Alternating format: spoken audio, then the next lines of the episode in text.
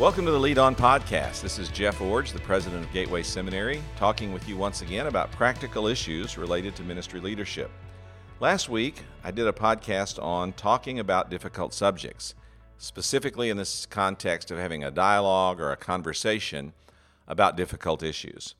And I promised last week that I would follow up with a second podcast called Preaching About Difficult Subjects or Preaching About Controversial Issues.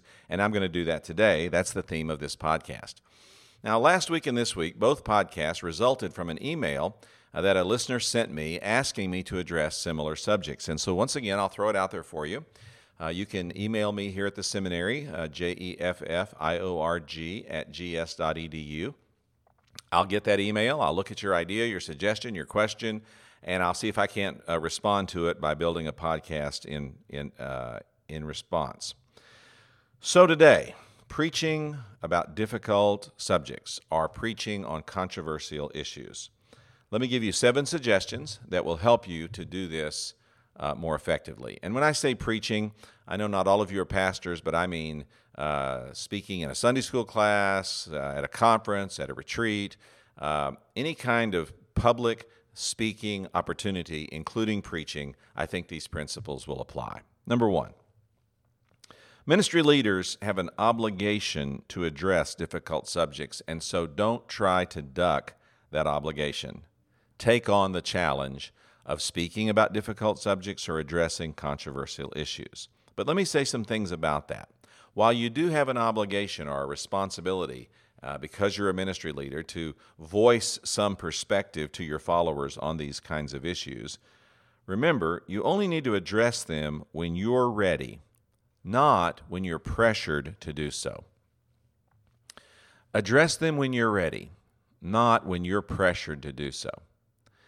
Just because uh, everyone around you is saying something and everyone around you is clamoring for you to say something doesn't mean that you have to say anything. I sometimes find myself having to apply this principle when I'm writing my blog. Uh, people say, well, address this or address that, or why don't you speak to this or why don't you speak to that? And my response internally is, when I'm ready, I will.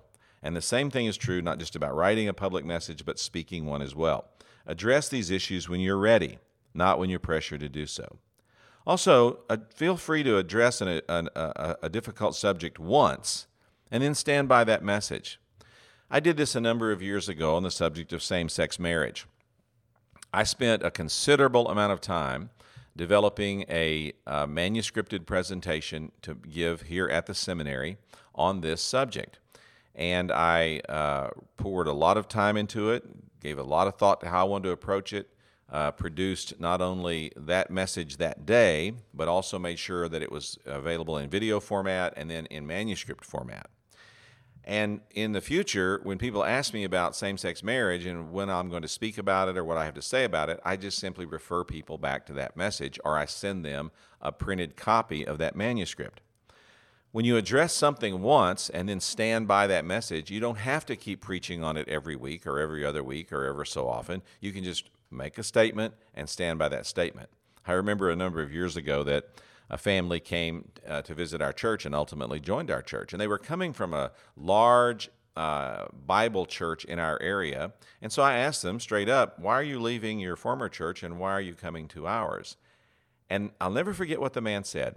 He said, I'm coming to your church because I'm tired of hearing about abortion every Sunday in the sermon. Now, Abortion is an important issue. But this church had fallen into a pattern of emphasizing it over and over and over again, and the pastor speaking on it over and over and over again. I think a better approach is to develop a very thorough and serious message on the subject of abortion, preach that message, make sure it's videoed and manuscripted, and then make it available in the future to people who ask you about that issue. You don't have to keep preaching on these issues Sunday after Sunday after Sunday after Sunday. Now, speaking on a difficult subject doesn't also doesn't not only doesn't mean you have to do it every week, but it doesn't mean you have to speak on every subject. Now, I know you may think, well, I'm supposed to comment on every important issue that is portrayed in the news media or on social media. That's just simply not true. You are not obligated to preach on what on every subject every week that everyone around you is saying is important. Now, also, just because you have an obligation to address difficult issues or to speak on controversial subjects does not mean that you have to have all the answers on these issues. For example, there are times when I will say, This is what I believe, this is where I am today, this is what I can communicate, or this is what I've come to on this issue. But I'll even in the message leave it open ended that I have more discovery to accomplish and more truth to add at a later date. Don't feel like you have to have all the answers on every issue. So, number one, uh, ministry leaders, including pastors, have an obligation, a responsibility to address difficult subjects, but only do so when you're ready, not when you're pressured. Do it one time and then stand by that message rather than addressing the same thing week after week after week after week after week. Speaking on difficult subjects doesn't mean you have to address every subject, and it doesn't mean you have to have all the answers on every subject you do address. Number two, when you preach or speak on a difficult subject, preach a general message to address large issues, not to confront or respond to individuals. Particularly, don't use sermon time to handle a private conflict or address a private issue. Speak about large issues that don't involve any individuals directly in your audience or in your community. And speak on large issues means that you are trying to solve or that you are not trying to solve or comment on individual events, but that you're speaking more broadly about things that need to be addressed in culture. For example, in our current situation, it is important to speak a clear message about racism, it is not so important that you comment on every individual event of racist activity that's reported in the news media. Speak about issues the Bible addresses when you're speaking about these large or general uh, issues. And be careful not to make rash applications or ex- what I call exegetical leaps, taking the Bible and applying it in your current situation. Now, speak about the large issues the Bible addresses and how it addresses those. But be careful about making applications too quickly about specific items. Like, for example, there are a lot of people being laid off in our culture today. Uh, be careful that you don't equate that with God's judgment, or be careful that you don't equate that with some other large theme like uh, economic uh, parity or economic stability that, that, that you promise to people that you claim comes from some proof texting that you've done. Be careful about that. Same thing about governmental funding. Uh, there's all kinds of governmental funding going on in our world today, and recently some of it's been made available to ministry organizations through the Payroll Protection Plan. Some Christians were very strongly opposed to taking that, and some Christians were not. Be careful when you comment on things like this because there's all kinds of government funding going on, and people sitting in front of you in your audience are getting it. For example, I know of a senior citizen who's getting Social Security. That's a form of government funding. But she's also getting food stamps because her Social Security is so low that she qualifies for um, uh, food assistance programs with the government. And so when she hears you attacking governmental funding from the pulpit, uh, as if all governmental funding is the same or all of it's bad, she wonders, well, am I doing something wrong by taking this money? And so be careful about what I call these exegetical leaps, where you make a a leap that goes too far in terms of uh, making an application or commenting about something that's going on in our culture. So, let's start. Oh, let's review again. You have an obligation or a responsibility to address difficult subjects in appropriate ways. Uh, you do so by preaching general messages to address large issues, not to attack individuals or to solve every private conflict or to take on every personal instance of struggle that is being, that uh, our our uh, our conflict that's going on around you. Number three, be measured in your comments. When you're speaking on difficult subjects, this is the time to speak frankly but not to overspeak about these issues. In other words, don't use hyperbole or exaggerated statements. Now, I'm like most preachers. I use hyperbole and exaggeration. I'll say always when I don't really mean always, and I'll say never when I don't really mean never. And usually the context helps people to sort out the hyperbole and to diminish some of the exaggerations, and people walk away understanding what was meant or the thrust of the meaning of what was communicated. Well, the more controversial the subject you're addressing, the less of that you need to do. Learn to speak without hyperbole and without exaggeration when you're talking about these difficult or challenging subjects. And then, as a part of that, don't use hostile humor. Now, hostile humor is when you make fun of something or make fun of someone by making a joke about them or in some way using humor to put them down. Now, every one of us slips into this. Uh, we slip into it on social media. We slip into it in private conversations. And I'm not saying that I've, I'm above using hostile humor from time to time. But I want to make very sure that when I'm speaking on a controversial issue or dealing with one of these difficult subjects in public, that I do not use any hostile humor. That's not the time to make fun of any group of people or any, any practice of any group of people. This is not the time uh, to tear people down or to try to build up your argument with hostile humor. And then, and this is going to be really hard to understand, so pay close attention as a part of being measured in your comments, don't make presumptive conclusions.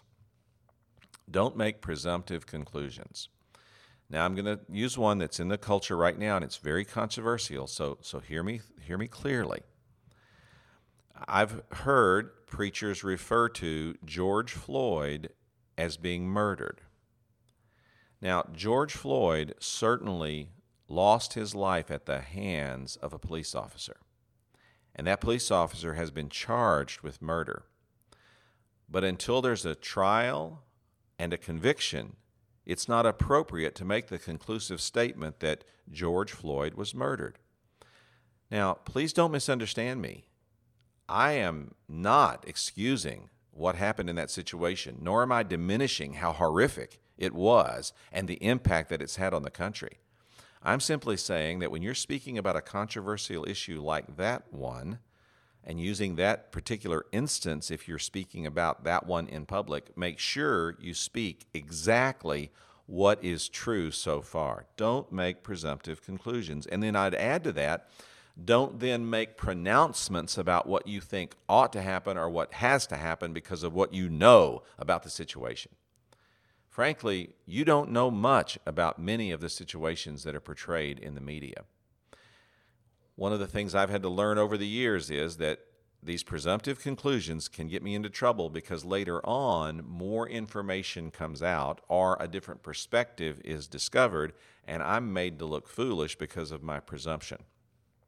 So, be measured in your comments. Don't make, use hyperbole or exaggeration or hostile humor. Don't make presumptive conclusions. Speak the facts about public situations, not your conclusions or your emotionally driven uh, uh, assumptions about a situation. And then get your facts from reputable sources and document what you say. Now, when I say document, I don't mean you footnote your sermon as you deliver it, but you have the documentation in hand and you actually perhaps even mention the documentation by saying, in a recent article in U.S. News and World Report or in a recent uh, published article in the Wall Street Journal, something like that, where people know the source of the facts or the data that you're communicating. And get these facts from reputable sources. Uh, and remember, most of what you read online is a uh, is not reputable, and if it is, it's probably copied from something that is more reputable. So trace information back as close as you can to its best source, and use only uh, reputable data from reputable sources. So be measured in your comments. Be sure that you don't overstate your position or overstate your conclusions or overstate your assumptions and therefore undermine the real power of your message. Number four, prepare thoroughly and consider speaking from a manuscript even if you don't normally do so. Now, I do not normally preach from a manuscript, but when I want to prepare very thoroughly to speak about a difficult or a controversial subject, I do use a manuscript. Now, remember, a manuscript isn't a term paper. Don't write it like a paper that you're turning in write it like you speak or write it like you talk. And that means that a, a manuscript written in an oral style uh, may break some grammatical rules because you're going to write it like you're going to say it, not like you're going to turn it in uh, in a doctoral seminar. So, write or plan to use a manuscript written in an oral style, even if you don't normally do so. Now, why will this be helpful? Well, number one, it will help you be more precise with your words. It will help you to really look at the words you're using and make sure that you are using the appropriate word in its setting and in its context. Second, it will help you to avoid spontaneous comments that get you in trouble. Now, I've learned after preaching for all these years that when I have a spontaneous thought come to me while preaching, to, to not always blurt that out. Now, sometimes in the moment, I believe that God's Spirit gives us a spontaneous insight that He wants us to share. I get that.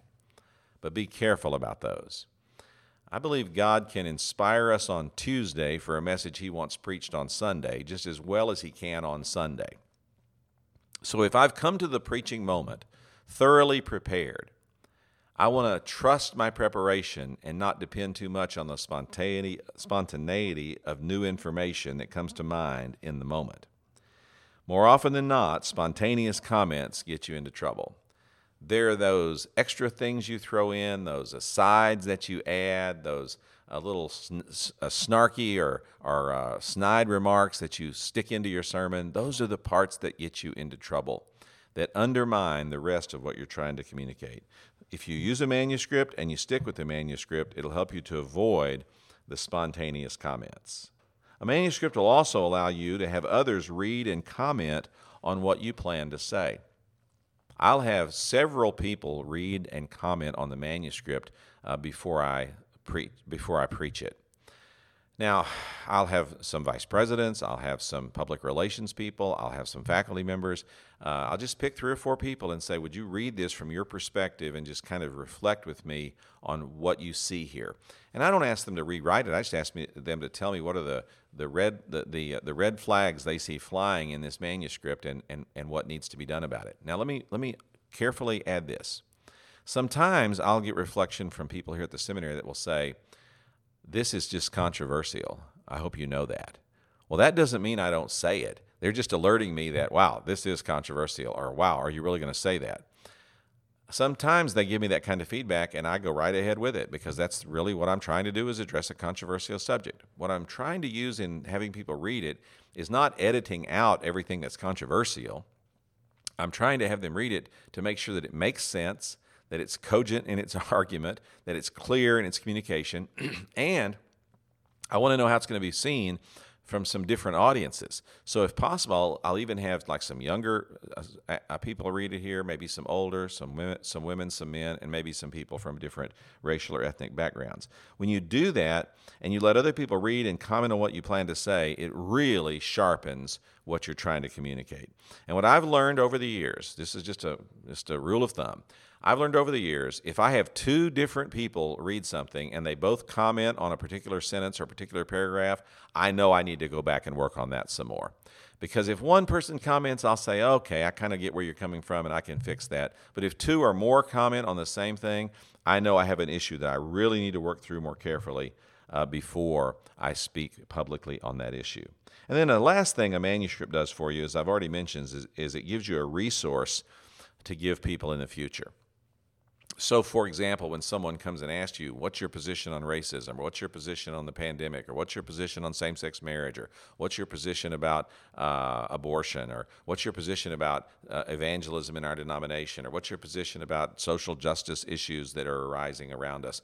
Well, would you develop a thorough message on that? You preach it from a manuscript, then you have that, and you can say to a person who asks you three months or three years later, uh, What's your stand on this? You can say, Let me send you something that will help you understand where I'm coming from. And you can just send them the message. And you know they're going to get a really thorough response that's, not, that's going to be a better answer than you could give them just in the spur of the moment. So let's review. Pastors have an obligation or responsibility to address difficult subjects, but to do so appropriately and in a timetable that really suits their ministry. Uh, ministry leaders have a gen- should address general messages and grand themes or large ideas, not individuals, or try to solve private conflicts or comment on every individual event that comes along in our culture. We want to be measured in our comments, avoiding hyperbole, hostile humor, presumptive conclusions, things like that. Prepare thoroughly by using a manuscript. And then, number five, preach large theological themes that address the issues at hand. Now, in our world right now, uh, with what's going on this summer, here's what I mean. On the positive side, uh, I'd be preaching right now on God's providence and sustaining power. God is at work in His world in every situation, in every culture, in every circumstance, in every hardship. God is at work, and He has a sustaining power to see His people through anything. I'd be preaching on God's care for people in crisis and going through the Bible and just pointing out story after story after story where God saw people through pandemics, God saw people through natural disasters, God saw people through military conflicts. God has always had a people and He's always cared for His people in crisis and He's always sustained them through those times. Uh, right now, I'd be preaching about God's creative power and His image found in every human. This is the reason, by the way, we confront racism. Uh, we don't confront it because we have a high value on diversity or because we want to be politically correct. We confront racism because every single human is made in the image of God. Every single human has value in their standing before God. And because of that, every single human deserves, uh, respect and an opportunity uh, to, uh, to, to, to flourish in life. Now, that's why we confront racism. And so these grand this grand theme of God's creative order and the image of God found in every human, that's a core theological theme that should be preached today. Well, then on the negative, there are some theological themes that could also be preached today, like God's judgment and what it means for all of us. It's hard to look at what's happening in our world right now and not see God's judgment on us for our rebellion toward Him when you look at natural disasters, plagues, uh, financial calamity, military threat, uh, when you look at the chaotic leadership that we have right now in our country, it's hard to not see in all of that something of the judgment of God on us for the way we've rebelled against Him.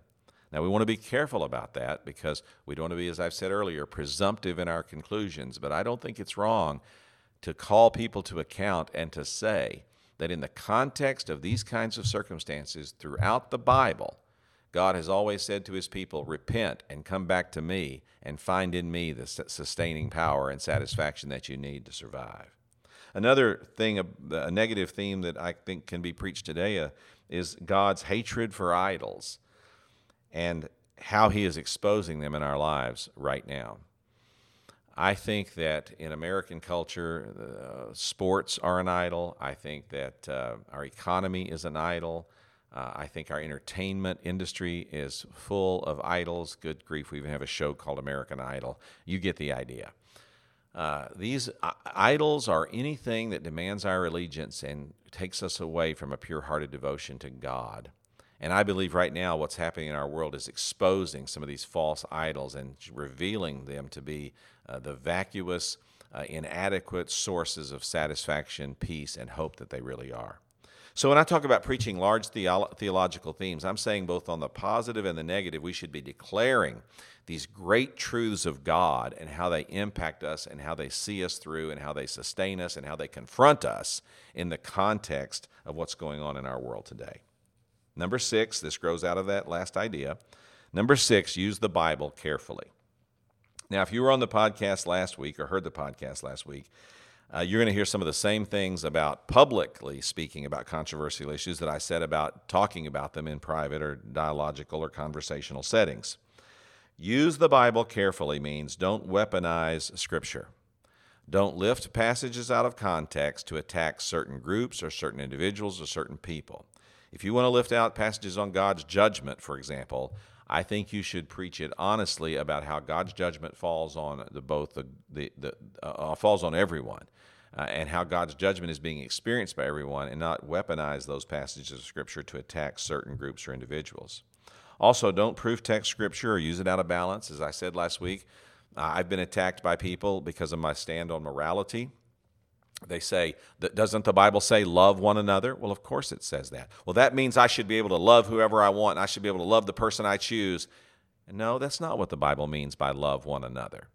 The Bible also has balancing verses about the true meaning of love, which never equates it with lust, and also the importance of moral standards and moral choices as an expression of loving one another. And so be careful when you're preaching uh, from biblical passages that you don't proof text scripture or use it out of balance, but that you use scripture in its context. And then don't make presumptive applications.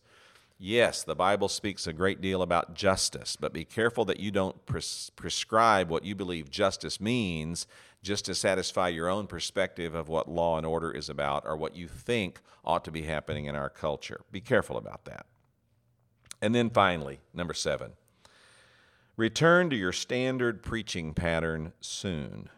In other words, while it is occasionally appropriate to step out of a normal preaching pattern and to say, I need to address this issue that's going on in our culture right now, or I need to address this large issue that's impacting our world uh, and, and give us clarity about that. While that's certainly important, I would not counsel you to do that Sunday after Sunday after Sunday after Sunday. Uh, I would instead counsel you to return to your preaching, to your standard preaching pattern soon. Either start or continue an appropriate series that addresses how your followers can respond to life in the broadest sense, not just in the particular problem that you're addressing in your special message on a controversial or difficult subject. That means you return to preaching through books of the Bible or through sections of books of the Bible, or you pick a theme theologically and you address that theme as it moves throughout the Bible. I don't think that even during a crisis time like we're in today, that preaching on a crisis subject or a difficult subject or a challenging subject Sunday after Sunday after Sunday after Sunday is really going to be all that helpful. Yes, you have to address these kind of issues, but as soon as you've addressed them and you feel like you've addressed them well, then move back into a standard preaching pattern. Move into a pattern that addresses uh, life in a broader context than just the particular issue at hand. Well, preaching, teaching, communicating in public forums about difficult subjects are challenging issues. You have an obligation to do so. You're a Christian leader, and we need to speak a Christian perspective about these issues. But when you do so, preach a general message that addresses issues, large issues, grand issues, not individuals, and certainly not individual conflicts or individual events or situations. Be measured in your comments. No hyperbole, no exaggeration, no hostile humor, and no, no presumptive conclusions, even about things that are going on in our world that everyone else may be drawing conclusions about. You stick to the facts. Prepare thoroughly. I encourage you to use a manuscript. And when you do that, you'll have a permanent record that can be useful in so many ways moving forward. Preach large theological themes and preach from the Bible, but when you do so, be sure that you use the Bible in appropriate ways that avoid some of the common mistakes people make when they try to use the Bible to support their position rather than speak clearly to us from God's position. And then finally, while it is important to occasionally address a difficult issue, it's also important that your church have a sense of stability and of movement and of momentum that comes from your preaching or teaching ministry, and that that pattern is established and carries a church forward apart from uh, what it has to deal with in these controversial or difficult subjects. Well, I hope these uh, instructions help you today as you preach, teach, or otherwise communicate in public forums about difficult or controversial issues. It's challenging, but you can do it as you lead on.